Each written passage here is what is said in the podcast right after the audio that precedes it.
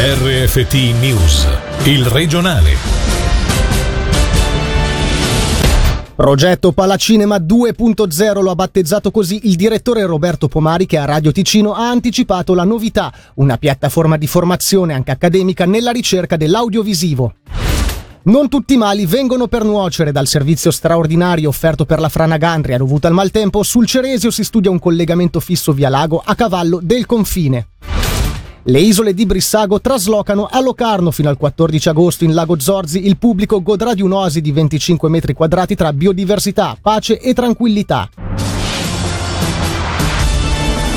Buonasera dalla redazione. Presto sarà presentato il progetto Palacinema 2.0. A svelarlo in diretta sulle nostre frequenze è stato il direttore della struttura Roberto Pomari. I dettagli dovrebbero essere forniti a giorni, ma Pomari ci ha fatto capire che il Palacinema diventerà una piattaforma di formazione anche accademica. Il progetto è frutto di un intenso lavoro nato concretamente durante il periodo di lockdown che mira ad aumentare la visibilità del polo del cinema attraverso diversi tipi di evoluzione, tra cui la ricerca dell'audiovisivo. Sentiamo proprio il direttore del Palacinema, Roberto Pomari direi che siamo pronti chiaramente con la programmazione del festival e anche pronti con la nostra struttura ricettiva sia al terzo piano che sarà un po' un salotto nella sala multiuso e sulla terrazza antistante al palacinema. Noi avendo tre sale dobbiamo garantire degli accessi separati con tutte le possibilità di distanziamento degli spettatori che si annunciano per le proiezioni. Annuncio che come detto deve essere fatto su prenotazione attraverso l'app del festival. Durante la fase del festival festival è il festival, il padrone di casa, noi siamo una struttura di supporto, di servizio e poi saremo anche qualcosa di più, ma di questo ci saranno degli annunci prossimamente. Stiamo sviluppando un discorso molto ampio sull'evoluzione del palacinema anche come piattaforma di formazione, anche accademica e poi altri sviluppi e evoluzioni che potranno essere annunciati, adesso ci stiamo lavorando. Insomma, abbiamo approfittato di questi periodi molto difficili del lockdown per cercare di costruire qualcosa di nuovo nuovo che aumenterà la visibilità e il posizionamento della ricerca dell'audiovisivo nel cinema del Palacinema. Non abbiamo introdotto delle restrizioni per quanto riguarda le sale durante il festival, in accordo col festival, quindi manteniamo le misure di distanziamento, manteniamo l'obbligo della mascherina in sala e cercheremo comunque al Palacinema, anche nella programmazione normale, di garantire un accesso al pubblico. Voglia di cinema ce n'è, abbiamo potuto constatarlo anche in questi ultimi weekend, purtroppo più piovosi dove abbiamo fatto delle giornate spettacolari che non ci ricordavamo più dal mese di gennaio del 2020.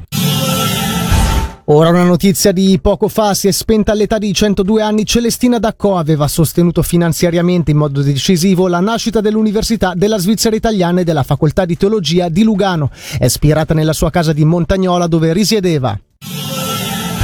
La pioggia di questi giorni non ha solo creato disagi, ma anche delle opportunità. È infatti di oggi la notizia della volontà da parte della Società Navigazione del Lago di Lugano e dell'Autorità di Bacino Cereso, Piano e Ghirla di prendere in seria considerazione la possibilità di creare delle corse di trasporto pubblico sul lago per i lavoratori a cavallo del confine. Sentiamo di più nel servizio di Angelo Chiello. Dopo il maltempo che si è abbattuto violentemente soprattutto mercoledì scorso, spingendo la società di navigazione a organizzare un trasporto d'urgenza via lago per i frontalieri a causa della frana Gandria, oggi ci si interroga se la strategia adottata negli scorsi giorni non possa diventare un'opportunità. Secondo gli enti coinvolti, infatti, la soluzione adottata negli scorsi giorni ha dimostrato la necessità concreta di sviluppare un servizio regolare di trasporto pubblico transfrontaliero via lago. L'obiettivo, evidenzia il presidente della società di navigazione Comune del Lago di Lugano, Agostino Ferrazzini, è quello di fare squadra con gli enti e le istituzioni del territorio per decongestionare il traffico stradale e lavorare all'integrazione dei mezzi di trasporto pubblici esistenti.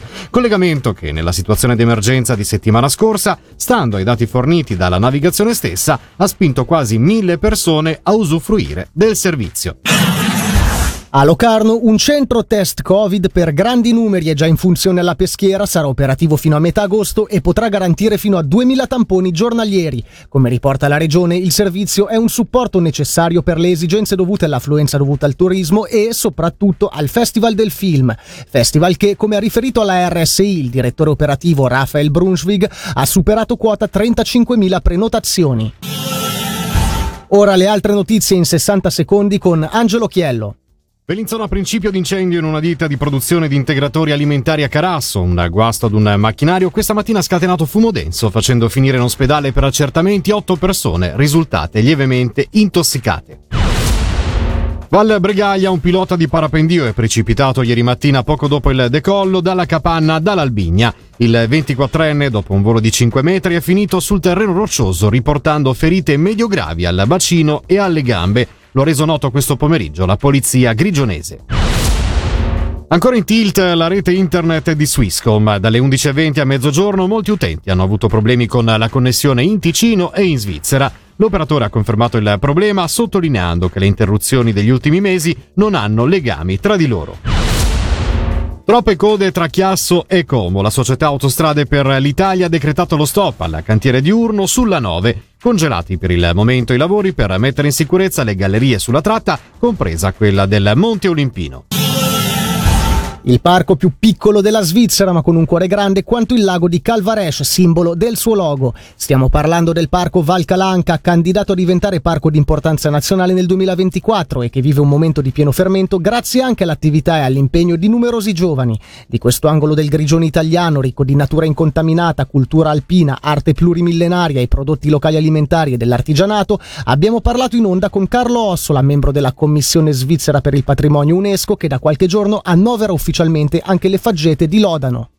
La Val Calanca, almeno una parte della Val Calanca, sta organizzandosi per creare un parco naturale regionale. Sono dei parchi di, dove lo sviluppo sostenibile e l'economia verde sostenibile sono alla base del lavoro. Diciamo, è così, dicendo in due parole, si prende il patrimonio culturale e naturale molto forte di questa regione e lo si fa fruttare. Cosa vuol dire? Vuol dire che lo si mantiene com'è, senza peggiorandolo, magari migliorandolo. E poi dopo su questo patrimonio si fanno degli interessi che sono questi progetti bellissimi che si stanno preparando in Val Val Calanca di turismo, anche per la popolazione, di educazione per i, per i giovani, anche perché visto, eh, sappiamo tutti le difficoltà che in certe valli ci sono a, a avere anche delle opportunità di lavoro, anche solo di, di, di fare qualcosa per la comunità, il parco interessa moltissimo i giovani che vogliono restare e contribuire a queste zone magnifiche che sono, che sono le nostre valli.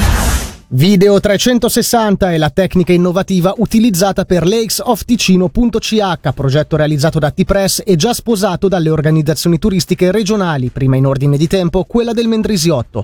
L'agenzia che dal 1993 è attiva per servizi fotografici ha creato una piattaforma sul web per presentare e promuovere i laghi e l'ambiente circostante con video di nuova generazione.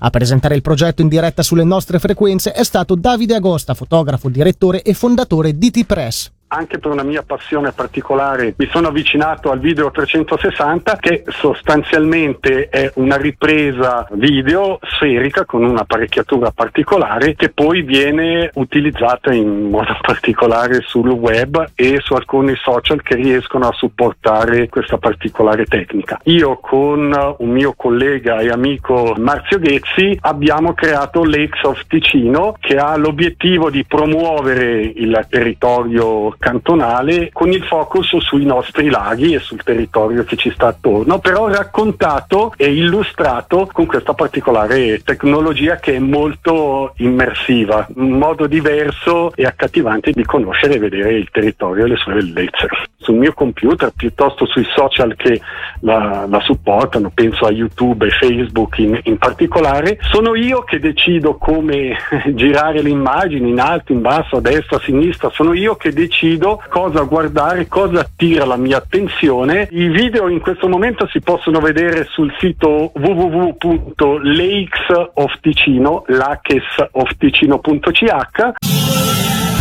Nel cuore del Pardo ci sono le isole di Brissago. La 74esima edizione del Locarno Film Festival presenterà una vera e propria oasi di 25 metri quadrati in largo Zorzi, accessibile al pubblico da domani al 14 agosto, dalle 11 del mattino alle 10 di sera. Sentiamo il coordinatore delle isole di Brissago per il Dipartimento del Territorio, Luca Veronese.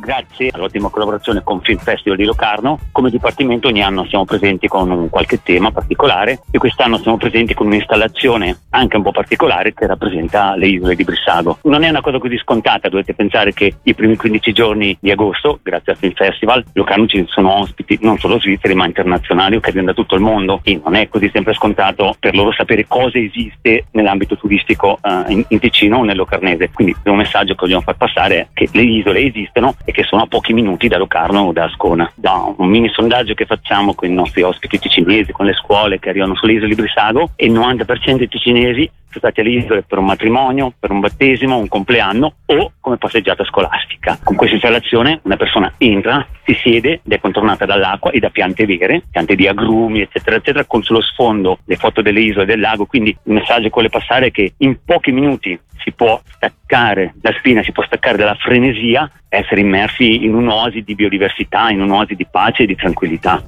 Questo era il nostro ultimo servizio da Michele Sedili e dalla redazione di Radio Ticino. L'augurio di una buona serata. Il regionale di RFT, il podcast su www.radioticino.com.